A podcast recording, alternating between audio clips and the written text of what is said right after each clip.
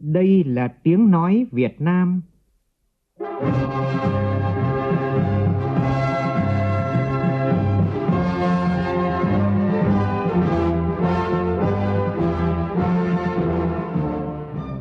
là tiếng nói Việt Nam,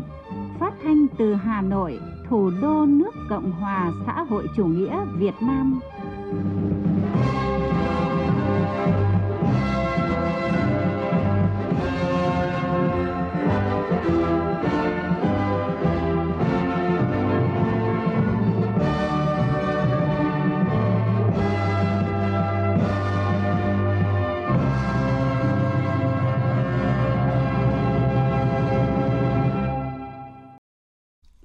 Kính chào quý vị và các bạn.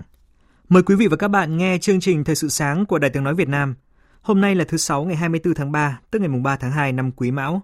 Chương trình có những nội dung chính sau đây.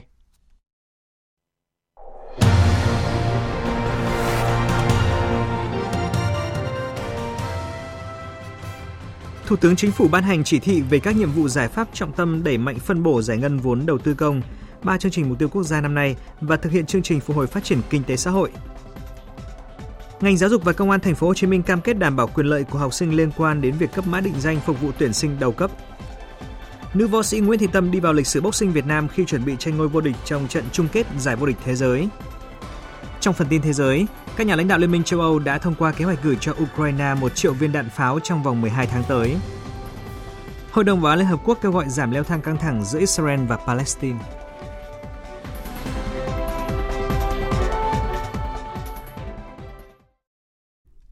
Bây giờ là nội dung chi tiết. Thủ tướng Chính phủ Phạm Minh Chính vừa ban hành chỉ thị về các nhiệm vụ giải pháp trọng tâm để mạnh phân bổ giải ngân vốn đầu tư công, ba chương trình mục tiêu quốc gia năm nay và thực hiện chương trình phục hồi và phát triển kinh tế xã hội. Một số nội dung chính của chỉ thị như sau. Đối với kế hoạch đầu tư công trung hạn 2021-2025 và năm 2023, mục tiêu phân đấu tỷ lệ giải ngân vốn đầu tư nguồn ngân sách nhà nước năm 2023 trên 95% kế hoạch được Thủ tướng Chính phủ giao – các bộ, cơ quan trung ương và địa phương phải lập kế hoạch giải ngân chi tiết từng dự án và tuân thủ nghiêm kế hoạch theo từng tháng, quý, tăng cường công tác kiểm tra, giám sát hiện trường, đôn đốc các nhà thầu, tư vấn, đẩy nhanh tiến độ, phân công cụ thể lãnh đạo chịu trách nhiệm theo dõi tiến độ thực hiện, bám sát kịp thời, tháo gỡ khó khăn và chịu trách nhiệm về kết quả giải ngân của từng dự án.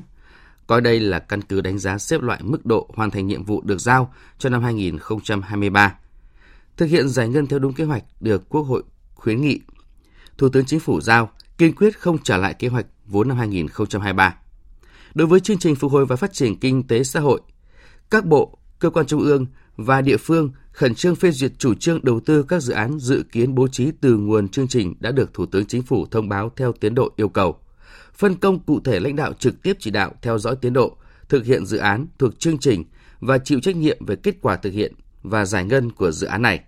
định kỳ hàng tháng báo cáo tình hình thực hiện và giải ngân kế hoạch vốn của chương trình trên hệ thống thông tin quốc gia về đầu tư công. Đối với việc thực hiện 3 chương trình mục tiêu quốc gia, các bộ, cơ quan chủ chương trình mục tiêu quốc gia hướng dẫn các cơ quan địa phương triển khai các dự án thành phần kịp thời, sát thực, khả thi, đúng quy định. Chính quyền tỉnh Quảng Bình đang tập trung giải quyết các vướng mắc trong bồi thường giải phóng mặt bằng công trình đường bộ cao tốc Bắc Nam phía Đông, đẩy nhanh tiến độ xây dựng các khu tái định cư, Lãnh đạo tỉnh yêu cầu lãnh đạo các huyện ký cam kết đẩy nhanh tiến độ thực hiện tái định cư, hạn cuối là 30 tháng 5 tới sẽ đưa các hộ dân bị di rời về khu tái định cư. Tin của Thanh Hiếu, phóng viên Đài tiếng nói Việt Nam thường trú tại miền Trung. Dự án đường bộ cao tốc Bắc Nam phía Đông đi qua tỉnh Quảng Bình dài 127 km với 3 dự án thành phần. Đến nay, công tác trích đo hiện trường đã hoàn thành 100%, kiểm đếm tài sản trên đất đạt 99,8%. Dự án ảnh hưởng hơn 3.001 hộ gia đình, trong đó hơn 600 hộ thuộc diện tái định cư. Quá trình xây dựng các khu tái định cư, di rời mồ mạ và di rời các công trình hạ tầng kỹ thuật, hạ tầng xã hội, chuyển đổi đất quốc phòng còn gặp một số vướng mắc dẫn đến chậm tiến độ. Các ban quản lý dự án cũng chưa tổ chức đánh giá mức độ ảnh hưởng đối với nhà ở của các hộ dân trong phạm vi hành lang an toàn đường cao tốc, làm cơ sở thực hiện bồi thường, hỗ trợ giải phóng mặt bằng. Hiện các địa phương sở ngành liên quan đã thống nhất các giải pháp để tháo gỡ, đảm bảo tiến độ của dự án, bàn giao 100% khối lượng mặt bằng cho chủ đầu tư trước ngày 30 tháng 6 tới. Lãnh đạo tỉnh Quảng Bình đề nghị lãnh đạo các huyện ký cam kết về tiến độ thực hiện tái định cư, Hạn cuối là 30 tháng 5 sẽ đưa các hộ dân bị di dời về các khu tái định cư. Ông Đoàn Ngọc Lâm, Phó Chủ tịch Thường trực Ủy ban Nhân dân tỉnh Quảng Bình cho biết.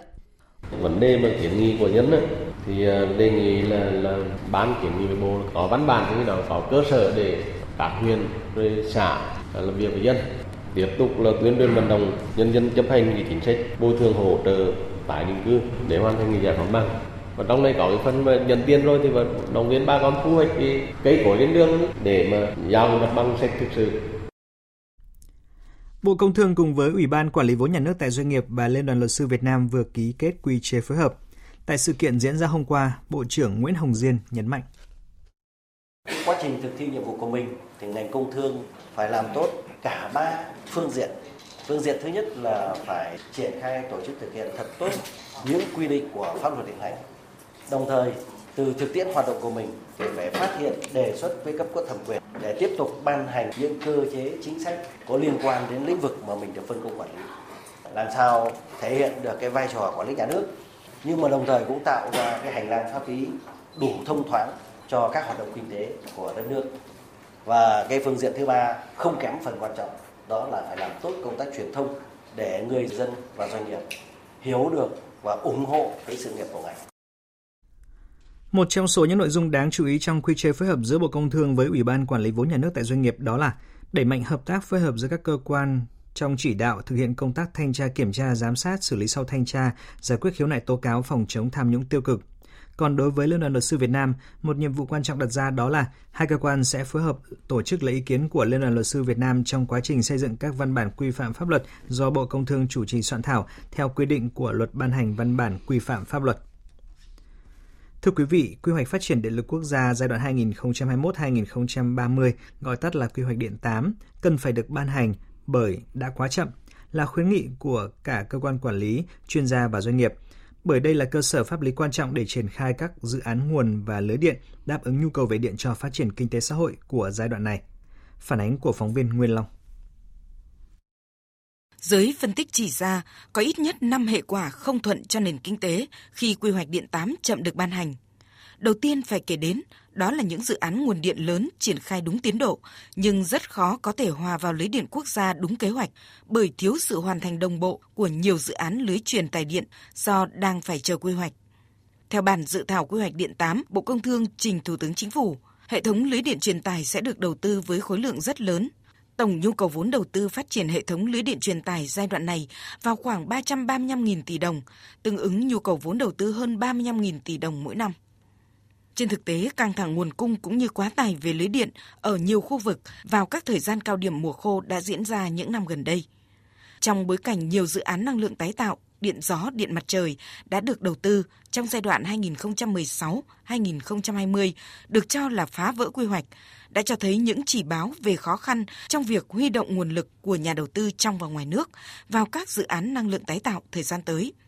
Đó là hệ quả để lại chung cho cả nền kinh tế ở cả góc độ cân bằng hệ thống đến khó khăn của nhà đầu tư, những doanh nghiệp đã, đang và sẽ quan tâm vào lĩnh vực năng lượng điện. Tại hội thảo thúc đẩy phát triển ngành điện gió ngoài khơi của Việt Nam, kinh nghiệm quốc tế và gợi ý chính sách do Ban Kinh tế Trung ương và Đại sứ quán Đan Mạch tại Hà Nội tổ chức mới đây, Đại sứ Đan Mạch Nikolai Pris đưa ra khuyến nghị.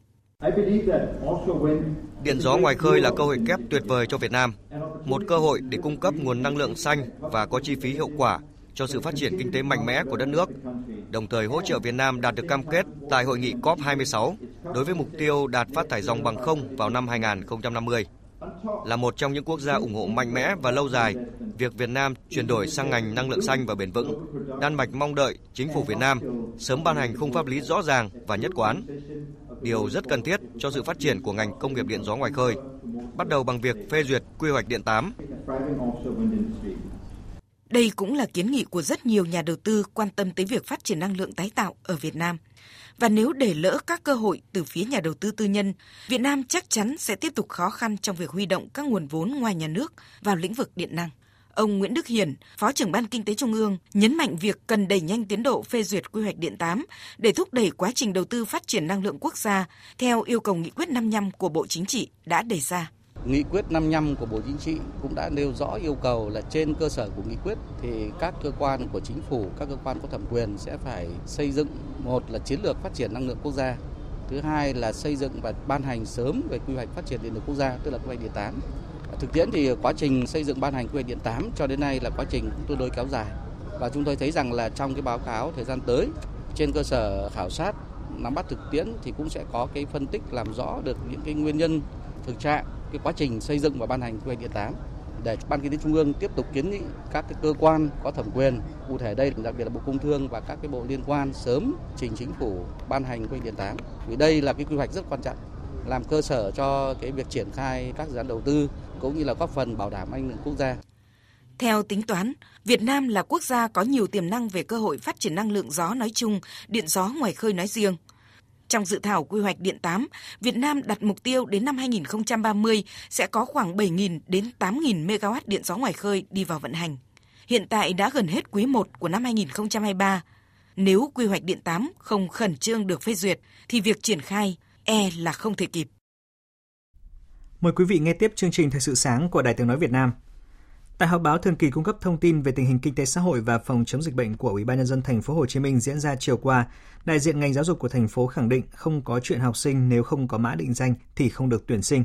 Tin của phóng viên Hà Khánh. Ông Hồ Tấn Minh, Chánh văn phòng Sở Giáo dục Đào tạo cho biết, từ nay đến hết tháng 4 năm 2023, ngành giáo dục và công an phải hoàn tất việc làm sạch dữ liệu cấp mã định danh cho toàn bộ trẻ em trong độ tuổi đến trường, ưu tiên độ tuổi cuối cấp Hiện toàn thành phố còn 0,95% học sinh chưa xác thực được mã định danh khi sai về ngày sinh, giới tính, địa chỉ, chưa có sự đồng bộ trong dữ liệu vân vân.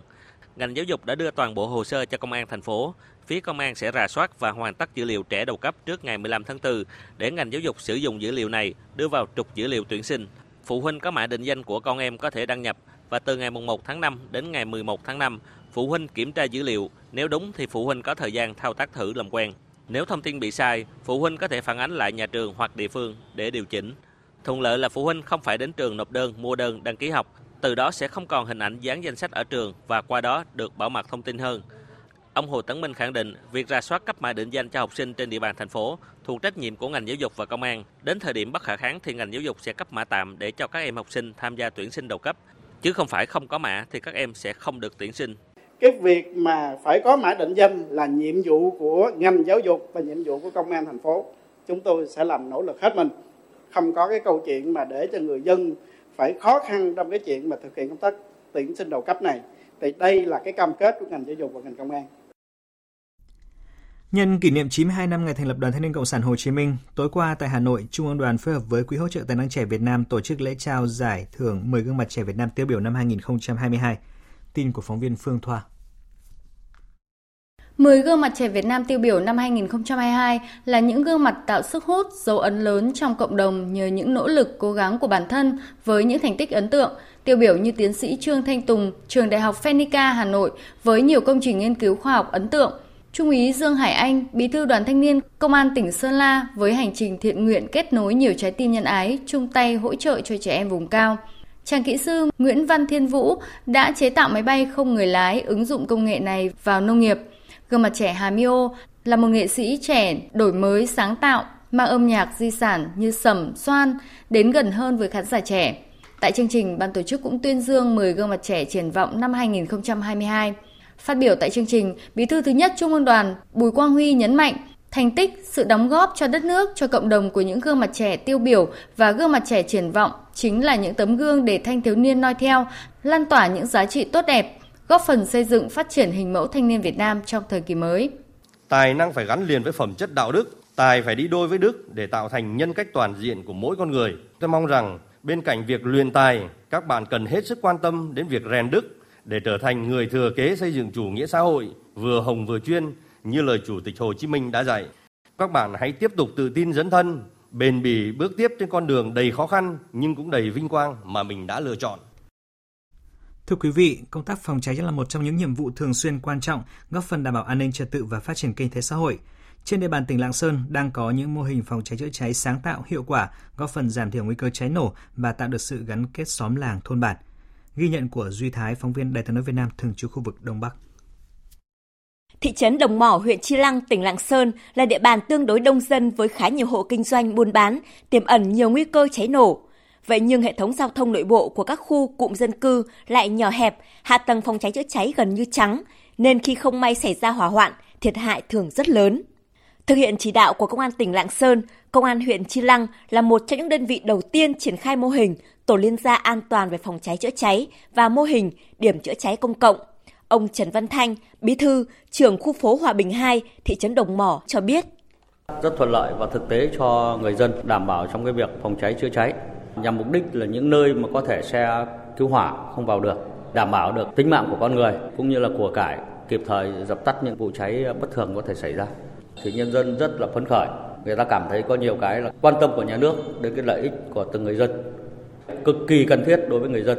Có lẽ cần phải lắp đặt nhiều hơn, rất thiết thực và chắc chắn là người dân đồng tình ủng hộ thôi. Bởi vì cái đấy là quyền lợi và cái lợi ích của người dân. Mỗi tổ liên gia an toàn phòng cháy chữa cháy được triển khai gồm khoảng 5 hộ dân liền kề. Hệ thống chuông báo cháy được kết nối toàn bộ các gia đình. Mỗi hộ gia đình cũng được trang bị ít nhất một bình chữa cháy sách tay và búa phá tường loại 4 kg. Tổ liên gia an toàn phòng cháy chữa cháy có nhiệm vụ tuyên truyền và thực hiện các quy định về phòng cháy chữa cháy và cứu hộ cứu nạn, nắm tình hình liên quan và phản ánh với lực lượng chức năng để kịp thời xử lý, thực hiện các điều kiện an toàn phòng cháy chữa cháy, cứu hộ cứu nạn và đề xuất các phương án thoát hiểm khi có sự cố xảy ra, tổ chức lực lượng, phương tiện phòng cháy chữa cháy tại chỗ, tham gia các hoạt động phòng cháy chữa cháy, cứu hộ cứu nạn khi được cấp có thẩm quyền huy động. Việc hình thành các tổ liên gia an toàn phòng cháy chữa cháy đã có tác động tích cực đến ý thức của người dân. Thiếu tá Phan Hồng Quân, trưởng công an thị trấn Đồng Mỏ, huyện Chi Lăng cho biết, nếu như trước kia, hầu hết mọi người đều xem công tác phòng cháy chữa cháy là nhiệm vụ của lực lượng chức năng, cũng như chưa có nhiều kinh nghiệm, kiến thức phòng cháy chữa cháy, thì giờ đây, người dân đã tự giác và chủ động hơn trong công tác phòng cháy chữa cháy. Qua cái việc xây dựng các mô hình bước đầu đã phát huy những cái hiệu quả nhất định cũng xác định đây là cái trách nhiệm và nghĩa vụ của mọi người mọi nhà để đảm bảo an toàn trong khu dân cư qua đó thì chủ động ứng phó với các sự cố cháy nổ tại chỗ một cách nhanh chóng hạn chế tối đa thiệt hại về người và của và góp phần đảm bảo an ninh trật tự ngay tại địa bàn cơ sở.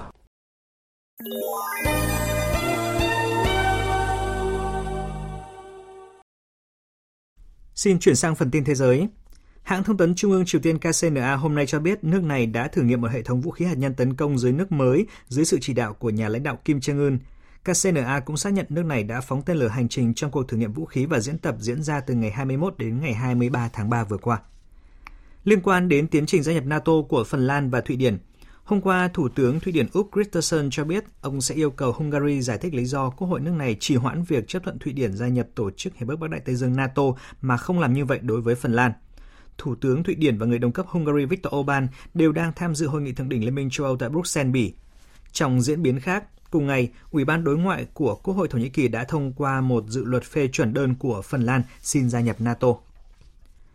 Các nhà lãnh đạo Liên minh châu Âu đã thông qua kế hoạch gửi cho Ukraine một triệu viên đạn pháo trong vòng 12 tháng tới. Một số các quốc gia Đông Âu phản đối động thái này và yêu cầu các bên thúc đẩy đàm phán hòa bình. Hải Đăng, phóng viên Đài tiếng nói Việt Nam theo dõi khu vực Đông Âu, tổng hợp thông tin.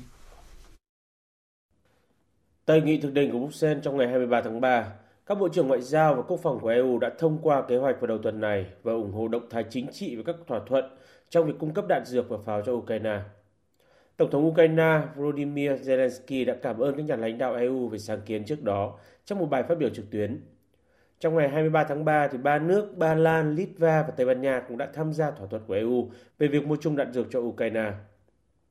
Đầu tuần này, thì cơ quan quốc phòng châu Âu cũng báo cáo rằng 17 quốc gia thuộc Liên minh châu Âu và Na Uy đã chính thức tham gia vào cơ chế mua bán đạn dược chung để giúp Ukraine bổ sung vào kho dự trữ của nước này. Theo kế hoạch, thì EU sẽ cung cấp cho Ukraine khoảng 1 triệu đạn pháo trong một năm tới. Trước đó, Thủ tướng Estonia Kalas đã đưa ra bàn đàm phán trong tháng trước về ý tưởng EU sẽ thiết lập một kế hoạch mua chung tương tự như kế hoạch mua vaccine chung được đưa ra trong đại dịch COVID-19. Bà nhấn mạnh việc gửi đạn dược từ Ukraine sẽ mang lại những thay đổi trong cuộc xung đột hiện nay. Theo kế hoạch, cơ quan quốc phòng châu Âu cũng sẽ tổng hợp các yêu cầu bổ sung từ các quốc gia thành viên và thúc đẩy một quy trình để đàm phán trực tiếp với các nhà cung cấp đạn dược công nghiệp ở châu Âu. Theo ước tính, Ukraine đã bắn khoảng 6.000 đến 7.000 quả đạn pháo mỗi ngày.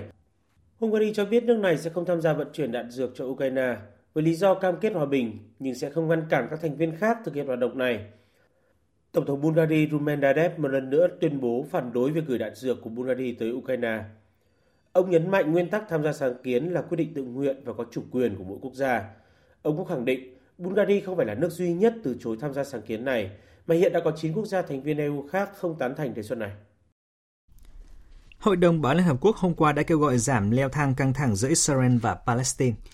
Phiên họp 15 thành viên Hội đồng Bảo Liên Hợp Quốc diễn ra trong bối cảnh đụng độ giữa lực lượng an ninh và người dân Israel với người Palestine ngay từ đầu năm tới nay đang leo thang thành làn sóng bạo lực mới. Đại diện Anh, Trung Quốc, Pháp và Nga tại Hội đồng Bảo an Liên Hợp Quốc đã lên tiếng chỉ trích việc gia tăng bạo lực và bày tỏ lo ngại trước việc Quốc hội Israel bãi bỏ một số nội dung quan trọng trong luật rút quân năm 2005.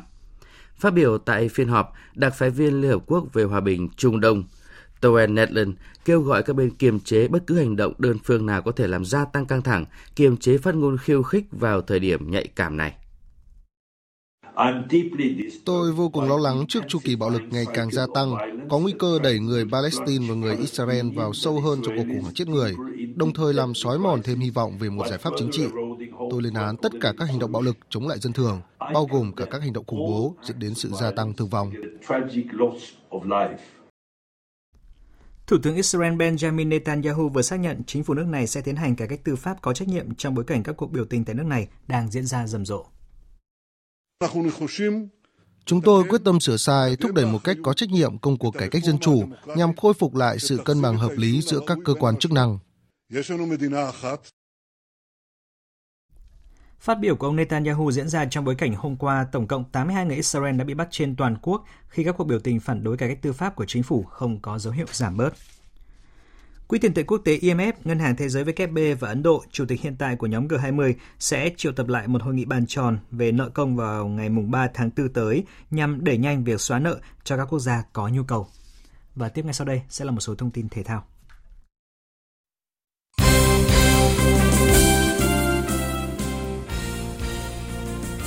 Tối qua, nữ võ sĩ Nguyễn Thị Tâm đã lập dấu mốc khi trở thành nữ võ sĩ Việt Nam đầu tiên giành quyền vào một trận chung kết boxing đẳng cấp thế giới. Trước đó, boxing Việt Nam có thành tích tốt nhất trên đấu trường thế giới đó là tấm huy chương đồng của nữ võ sĩ Nguyễn Thị Hương ở hạng cân 81 kg giải vô địch boxing nữ thế giới năm 2019.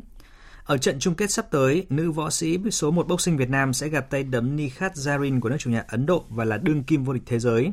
Trận đấu sẽ diễn ra vào lúc 19 giờ 30 phút giờ Việt Nam vào ngày 26 tháng 3 tới.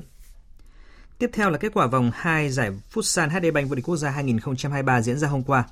Câu lạc bộ Cao Bằng của huấn luyện viên Phạm Minh Giang may mắn có một điểm trước Tân Hiệp Phát. Xin lỗi quý vị, trước Tân Hiệp Hưng sau trận hòa với tỷ số 2 đều. Trong khi đó, Thái Sơn Nam thành phố Hồ Chí Minh không thể giành chiến thắng trước Sahako trong trận đấu cũng tại vòng 2 của giải Futsal HD Bank vô địch quốc gia 2023. Trận đấu kết thúc với tỷ số là hòa một đều. Hôm nay giải đấu sẽ tiếp tục với hai trận còn lại của vòng 2. Hà Nội gặp GFDI Sông Hàn lúc 14 giờ và Thái Sơn Bắc gặp Khánh Hòa vào lúc 17 giờ. Dạng sáng nay đã diễn ra loạt trận mở màn vòng loại Euro 2024, tâm điểm là chiến thắng với tỷ số 2-1 của đội tuyển Anh ngay tại Italia. Với kết quả này thì đội tuyển Anh tạm thời vươn lên đứng đầu bảng C. Cũng tại bảng này thì đội tuyển Bắc Macedonia thắng Manta với tỷ số 2-1. Ở một số cặp đấu khác, Đan Mạch khởi đầu thuận lợi tại bảng H khi thắng Phần Lan 3-1. Còn tại bảng G, Cristiano Ronaldo lập cú đúp trong chiến thắng đậm 4-0 của Bồ Đào Nha trước Liechtenstein. Trong khi đó thì Bosnia-Herzegovina thắng Iceland với tỷ số 3-0. Dự báo thời tiết Phía Tây Bắc Bộ, ngày nắng có nơi có nắng nóng, riêng Sơn La và Hòa Bình có nắng nóng. Chiều tối và đêm có mưa rào và rông vài nơi, trong mưa rông có khả năng xảy ra lốc xét, mưa đá và gió giật mạnh. Nhiệt độ từ 20 đến 34 độ, có nơi trên 35 độ, riêng Sơn La và Hòa Bình từ 35 đến 37 độ. Phía Đông Bắc Bộ ngày nắng, riêng khu vực đồng bằng có nơi có nắng nóng, chiều tối và đêm có mưa rào và rông vài nơi. Trong mưa rông có khả năng xảy ra lốc xét, mưa đá và gió giật mạnh. Nhiệt độ từ 20 đến 35 độ, riêng khu vực đồng bằng có nơi trên 35 độ. Khu vực từ Thanh Hóa đến Thừa Thiên Huế ngày nắng nóng và nắng nóng gai gắt, riêng vùng núi phía Tây có nơi đặc biệt gai gắt, chiều tối và đêm có mưa rào và rông vài nơi. Trong mưa rông có khả năng xảy ra lốc xét, mưa đá và gió giật mạnh. Nhiệt độ từ 20 đến 38 độ, riêng vùng núi phía Tây có nơi trên 39 độ. Khu vực từ Đà Nẵng đến Bình Thuận, ngày nắng, phía Bắc có nắng nóng, chiều tối và đêm có mưa rào và rông vài nơi. Trong mưa rông có khả năng xảy ra lốc, xét, mưa đá và gió giật mạnh. Nhiệt độ từ 23 đến 34 độ, riêng phía Bắc từ 34 đến 37 độ. Tây Nguyên, ngày nắng nóng, chiều tối và đêm có mưa rào và rông vài nơi. Trong mưa rông có khả năng xảy ra lốc, xét, mưa đá và gió giật mạnh. Nhiệt độ từ 20 đến 36 độ, có nơi trên 36 độ. Nam Bộ ngày nắng, riêng miền Đông có nắng nóng, đêm không mưa, nhiệt độ từ 24 đến 35 độ, riêng miền Đông từ 34 đến 36 độ, có nơi trên 36 độ. Khu vực Hà Nội ngày nắng, có nơi có nắng nóng, đêm không mưa, nhiệt độ từ 21 đến 35 độ. Dự báo thời tiết biển, Bắc Vịnh Bắc Bộ có mưa vài nơi, Gió Nam cấp 5 có lúc cấp 6, giật cấp 7, cấp 8, biển động. Từ gần sáng ngày 25 tháng 3, gió chuyển hướng Đông Bắc cấp 4. Nam Vịnh Bắc Bộ, vùng biển từ Quảng Trị đến Quảng Ngãi có mưa vài nơi, gió Đông Nam đến Nam cấp 4, cấp 5. Vùng biển từ Bình Định đến Ninh Thuận có mưa vài nơi, gió Đông Nam cấp 4. Vùng biển từ Bình Thuận đến Cà Mau, vùng biển từ Cà Mau đến Kiên Giang không mưa, gió nhẹ. Khu vực Bắc Biển Đông, khu vực quần đảo Hoàng Sa thuộc thành phố Đà Nẵng không mưa, gió Nam cấp 4, cấp 5. Khu vực giữa Biển Đông không mưa, gió Nam đến Đông Nam cấp 3, cấp 4. Khu vực Nam Biển Đông, khu vực quần đảo Trường Sa thuộc tỉnh Khánh Hòa và Vịnh Thái Lan không mưa, gió nhẹ. Vừa rồi là những thông tin thời tiết. Bây giờ chúng tôi tóm lược những tin chính đã phát trong chương trình.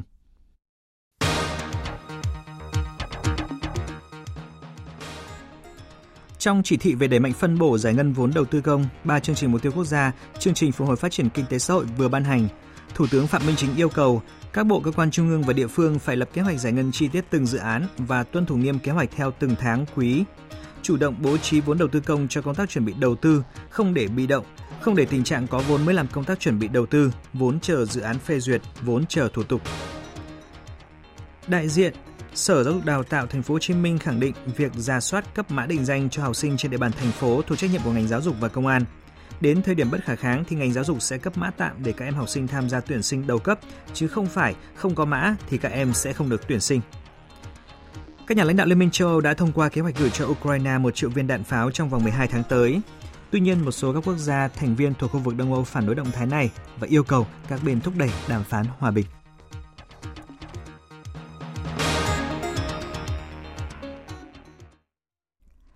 Thời lượng dành cho chương trình Thời sự sáng nay đến đây đã hết. Chương trình do các biên tập viên Hoàng Ân Hải Yến biên soạn và thực hiện với sự tham gia của phát thanh viên Sơn Tùng, kỹ thuật viên Hồng Vân, chịu trách nhiệm nội dung Nguyễn Thị Tuyết Mai. Xin kính chào tạm biệt và hẹn gặp lại quý vị trong những chương trình sau.